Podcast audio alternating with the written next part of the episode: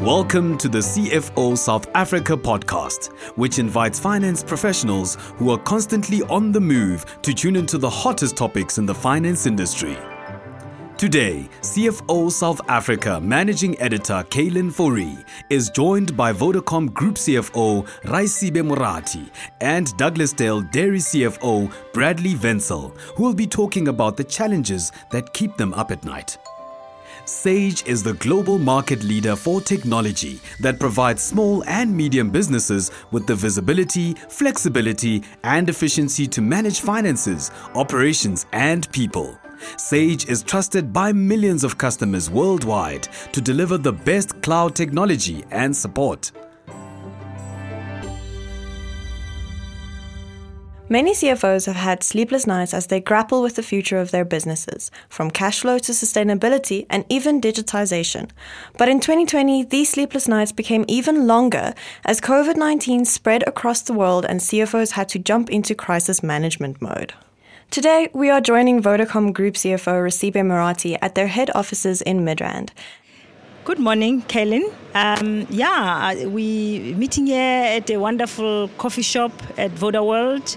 Uh, some signs of uh, back to normal. Some signs of uh, you know things are beginning to open up because a few months ago this coffee shop was closed. So yeah, nice to see you and look forward to chatting to you. And we are joined by Douglasdale Dairy CFO Bradley Wenzel via Zoom. Hello, Kaylin. Raisibe, in an earlier interview with CFO South Africa, you mentioned that you take well to challenges. Tell us more about this. So it is uh, always difficult to say, you know, you can't say you are foolproof to challenges, but uh, I do try.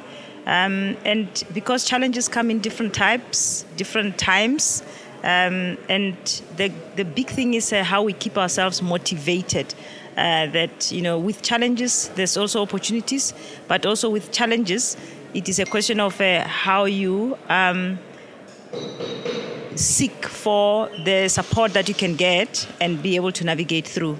But you know like many things in, in, in life um, you know it, it really is a question of how and when uh, such challenges uh, come through. I mean, you know, if I look at you know the broad challenges that society is facing now, which is really essentially um, health challenges, but uh, that also brings a lot of uh, business and economic challenges. And, and for that, um, you know, a lot of companies, a lot of uh, C-suite uh, management, we've had to go back to the drawing board and look at how we create infrastructure and capacity to respond immediately to challenges. And uh, twinned to that, started focusing on what we need to do going forward in terms of uh, looking at the new normal. So that's how I deal with challenges. Every challenge is different, and there is no one solution to uh, manage different challenges. In November, you joined Vodacom Group as its CFO, taking on a whole new load of challenges. What did these new challenges look like, and how did you overcome them?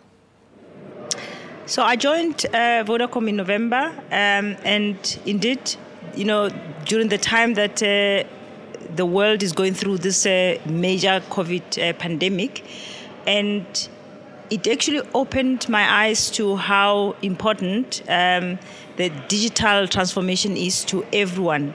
Um, you know, I have been aware of many companies and uh, industries uh, looking at digitizing how they service customers, how you provide your own services, and um, also reducing the number of manual tasks uh, so that you can be more efficient and also beginning to use uh, big data so that you can uh, have more insights around your business.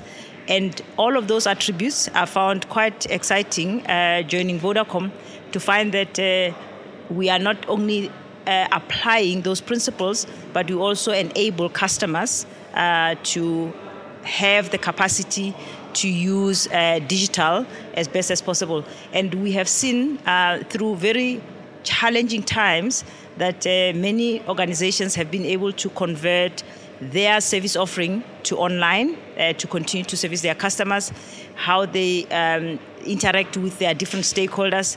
And I mean, you know, ranging from um, managing your supply chain, uh, servicing your customers, uh, managing your other stakeholders like shareholders. You know, a lot of companies being able to do their uh, AGMs and other meetings uh, in a digital format.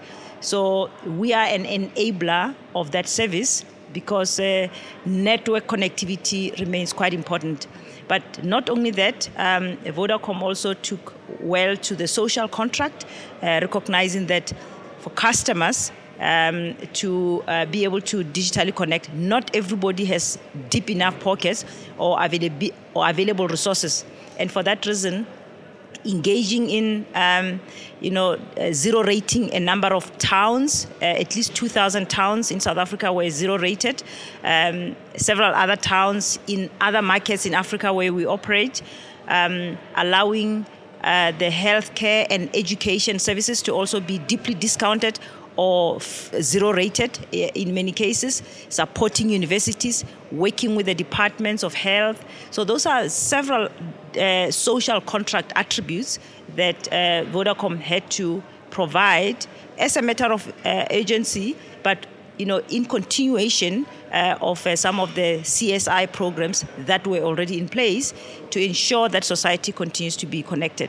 So, for that reason, you know, we see this as a something that needs to continue. We have a different uh, product offerings, a product called ConnectU, which is a, um, one of the key drivers for ensuring that those who have least means can still continue to have digital connectivity.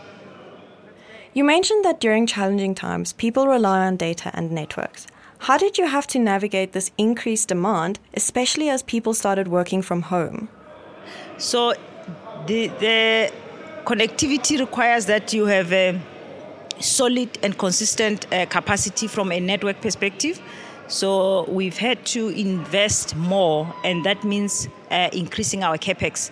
Um, so in South Africa alone, we spend more than 10 billion rands uh, in continue to strengthen our capacity uh, for network connectivity, and noting that the usage by customers uh, would range from e-education, uh, e-entertainment, um, you know, the work from home uh, environment, and many other things that people wanted to do.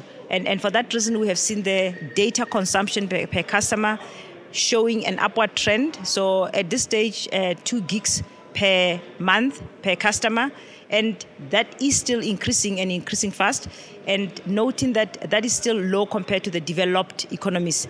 So and for that reason the investment trajectory still continues to be fairly strong because we do recognize that in the new normal people will consume data a lot more than it has been uh, historically um, we are also seeing you know young uh, people beginning to adapt to technology a lot quicker. And with uh, you know them being digital natives it is quite exciting to see how many more possibilities are there for the young ones to be able to use uh, technology. But it is uh, still disheartening that in the poorer communities um, you know, school connectivity and you know being able to uh, learn at a distance is still quite challenging. And, and for that reason, we continue our programs uh, to support uh, schools uh, and you know educational infrastructure uh, for that you know usage of data to continue to be resilient.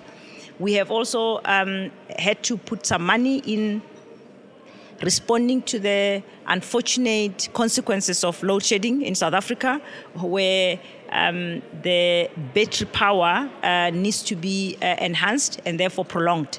And for that reason, you know, those are some of the investments. Overall, in all our markets in Africa, um, including South Africa, we still have a number of customers who are using 2G handset, so basically the handset that does not have data enablement. And through f- several financial means, we are assisting our customers to um, convert from the 2G handsets to 3G, and those who are in 3G to 4G. So um, 3G means you are able to use the internet. 4G, you are able to do a little bit more. And of course, you know this is uh, where the world is already going into 5G, but nevertheless, we are uh, in Africa still going through that transitioning phase of uh, getting customers an enablement or tools that uh, will enable them to um, to begin to enjoy and use data. And with that, it obviously increases access to knowledge, access to data, and uh, access to uh, opportunities it increases opportunities such as where we have zero rated platforms for job seeking as an example so that's uh, you know customers who are not able to travel to go and look for job employments but they are able to access websites which are relevant and be able to find uh, opportunities for for employment brad you have previously mentioned that during lockdown, the dairy industry saw a shift towards consumers buying long life milk instead of fresh milk. As a fresh milk producer, this must have been one of the big challenges keeping you up at night. Can you tell us a bit more about this? Yes, thanks, uh, Kaylin. So uh, I'm sure, as most of the listeners are well um, aware, as it's etched in their memories forever and ever, uh, level five lockdown came into effect the 27th of May, 20, uh, March 2020, um, which is uh, in in most finance person's life as well after you finalize budgets and forecasts and all that kind of good stuff. So what what happens is all those budgets and all that hard work you've done over the uh, uh, over the end of uh, 2019 and into into 2020 gets thrown out of the window and you've got to relook at things and re reforecast and re replan for the for the new normal. Um, in our lives as as i've mentioned earlier what what definitely happened was the um, the uh, people at the uh, in the kind of retail channel saw issues with uh, with with buying things which were which have short short shelf lives and definitely moved to a to a more long life milk or a a buying a buying a what's what we call a value added product. That uh, had a serious impact on our business. Um, and we uh, and like I was saying we needed to relook at sales forecasts cash flows run rates all those all those kind of things, which put a big, big, um, big pressure on our on our on our business. That being said, we were very, very lucky where we where we deal in what's called an essential product or a or a basic foodstuff, which helped us through that time as as people did definitely shift to a to a more long life or a or a value added product. We didn't go from 100 down to a zero. You know, you would you would go from 100 down to 90 or 80 or 70 or 60, depending on what kind of variant it was. So we'd have to look at it literally on a day by day basis, and see what was happening through all of the retail channels, all of the offices and uh, restaurants and hotels that we would normally kind of retail to, and then figure out a different plan for for um, each each one. What we what we also really really lucky is that we we deal in a basic product for the for the SA um, low lower um, LSM person, which is called maas or um, amasi, which which is tend, tended to be used as a as um, a meal for for a large portion of of that of that person's day. Um, and as people move from having 30 or 50 or 60 rands worth of cash for that day, they would have 20 or 30 rand and we would we would see those those products which is honestly a little bit sad get get used as a as a meal for that day. So those those items were were, were fairly uh, robust over the kind of lockdown period. Um, but it was tough on on all fronts um, which was yeah like i said it was level five i think was hard for for for everyone there was there was no there was no business that came through that without without some some war war wounds or some or some serious um, learning. And what are some of the other challenges that you are facing in your industry currently? So the the the fresh milk or the or, or the dairy or the dairy industry, if we if I can give you a, a kind of one minute view on it, is obviously milk comes from farmlands, which is then pro, uh, packed, processed, and shipped off to off to the likes of you through the kind of retail channel. How how that milk um, or how that cow makes that milk is that cow needs to eat. Um, what, what there's there's different ways of feeding a, a cow. Some is through natural grass fed, um, but then you need to have big plains and good good rains. And then if there if there isn't good good rains, you need to then supplement that grass feeding with um, what's called total mixed rations, which is a, a, mixed product which is based basically from maize.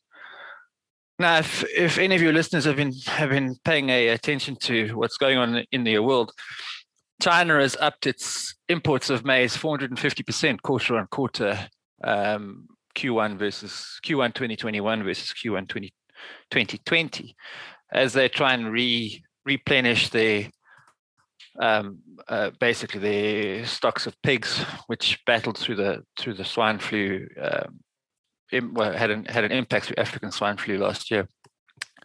So that's put a that's put a big pressure on the local maize price, um, as we we do what's called export parity pricing. So if a person can get one rand if he if he sends it over to to China, he's gonna he's gonna sell it to the to the local guy for one rand as well.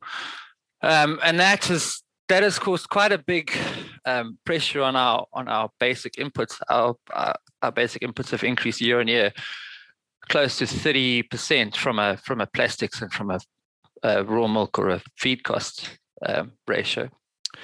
So that coupled with obviously, you know, a um, decrease in sales, increase in inputs. Um, you know, one one minus one is not you know it's not uh, good. So it's been it's been a, but this is this is this is obviously industry um, wide. It's not just aimed at only us, um, but it's been a it's been a definite challenge out there in terms of making sure that you've got enough cash to to get you through the through the uh, tough times. We've been we've been really lucky that SA had record rainfall last year, which softened the uh, blow somewhat, but it's still been it's still been a, challenge. 2020 was the uh, year that most of us would like to just um, never ever remember to be to be honest with you but luckily we've kind of made it through thank you for joining us on part one of the cfo south africa podcast brought to you by sage Stay tuned for part two as CFO Managing Editor Kaylin Fourie continues her discussion with Vodacom Group CFO Raisibe Morathi and Douglasdale Dairy CFO Bradley Wenzel as they keep the conversation going about what keeps them up at night.